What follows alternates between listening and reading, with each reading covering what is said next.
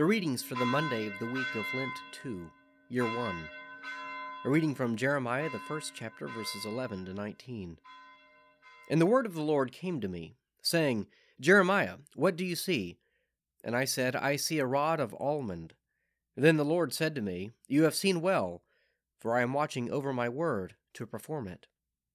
The word of the Lord came to me a second time, saying, What do you see? And I said, I see a boiling pot, facing away from the north. Then the Lord said to me, Out of the north evil shall break forth upon all the inhabitants of the land. For lo, I am calling all the tribes of the kingdoms of the north, says the Lord. And they shall come, and every one shall set his throne at the entrance of the gates of Jerusalem, against all its walls round about, and against all the cities of Judah. And I will utter my judgments against them, for all their wickedness in forsaking me. They have burned incense to other gods, and worshipped the works of their own hands. But you, gird up your loins, arise, and say to them everything that I command you.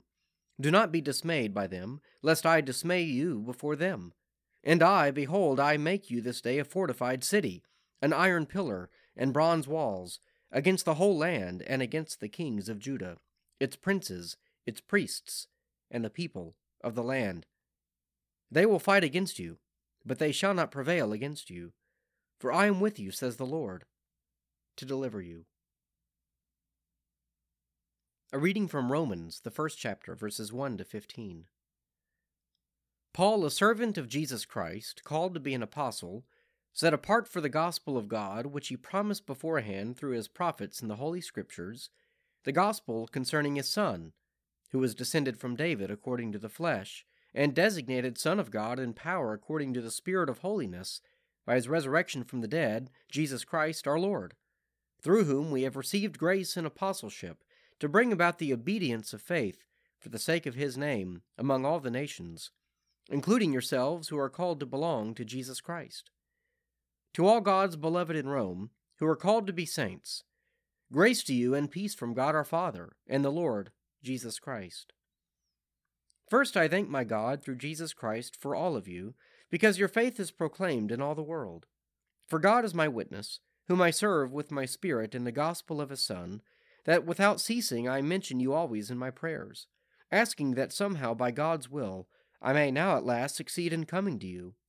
For I long to see you, that I may impart to you some spiritual gift to strengthen you, that is, that we may be mutually encouraged by each other's faith both yours and mine.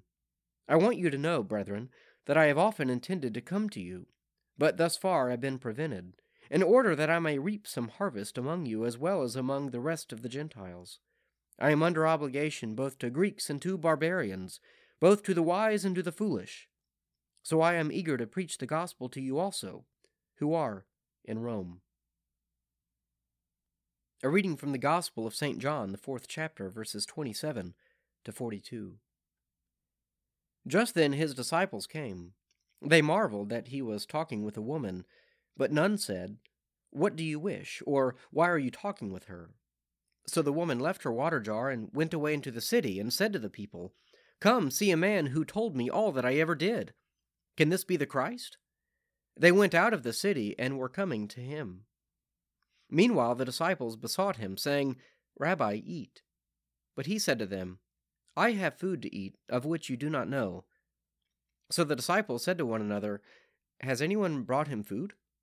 Jesus said to them, My food is to do the will of him who sent me, and to accomplish his work. Do you not say, There are yet four months, then comes the harvest? I tell you, lift up your eyes and see how the fields are already white for harvest. He who reaps receives wages, and gathers fruit for eternal life, so that sower and reaper may rejoice together. For here the saying holds true one sows and another reaps. I sent you to reap that for which you did not labor, others have labored, and you have entered into their labor. Many Samaritans from that city believed in him because of the woman's testimony. He told me all that I ever did. So when the Samaritans came to him, they asked him to stay with them, and he stayed there two days. And many more believed because of his word. They said to the woman, it is no longer because of your words that we believe, for we have heard for ourselves, and we know that this is indeed the Savior of the world.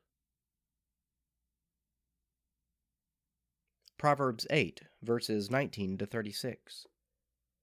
My fruit is better than gold, even fine gold, and my yield than choice silver.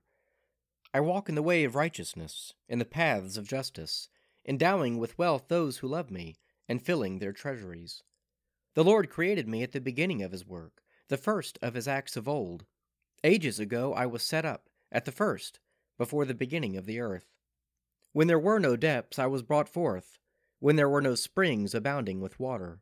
Before the mountains had been shaped, before the hills I was brought forth, before he had made the earth with its fields, or the first of the dust of the world. When he established the heavens, I was there. When he drew a circle on the face of the deep, when he made firm the skies above, when he established the fountains of the deep, when he assigned to the sea its limit, so that the waters might not transgress his command, when he marked out the foundations of the earth, then I was beside him, like a master workman and I was daily his delight, rejoicing before him always, rejoicing in his inhabited world, and delighting in the sons of men. And now, my sons, listen to me. Happy are those who keep my ways. Hear instruction and be wise, and do not neglect it. Happy is the man who listens to me, watching daily at my gates, waiting beside my doors. For he who finds me finds life, and obtains favor from the Lord. But he who misses me injures himself, all who hate me love death. Let us pray. Our Father, who art in heaven, hallowed be thy name. Thy kingdom come, thy will be done on earth as it is in heaven. Give us this day our daily bread, and forgive us our trespasses, as we forgive those who trespass against us. And lead us not into temptation, but deliver us from evil. For thine is the kingdom, and the power, and the glory, for ever and ever. Amen.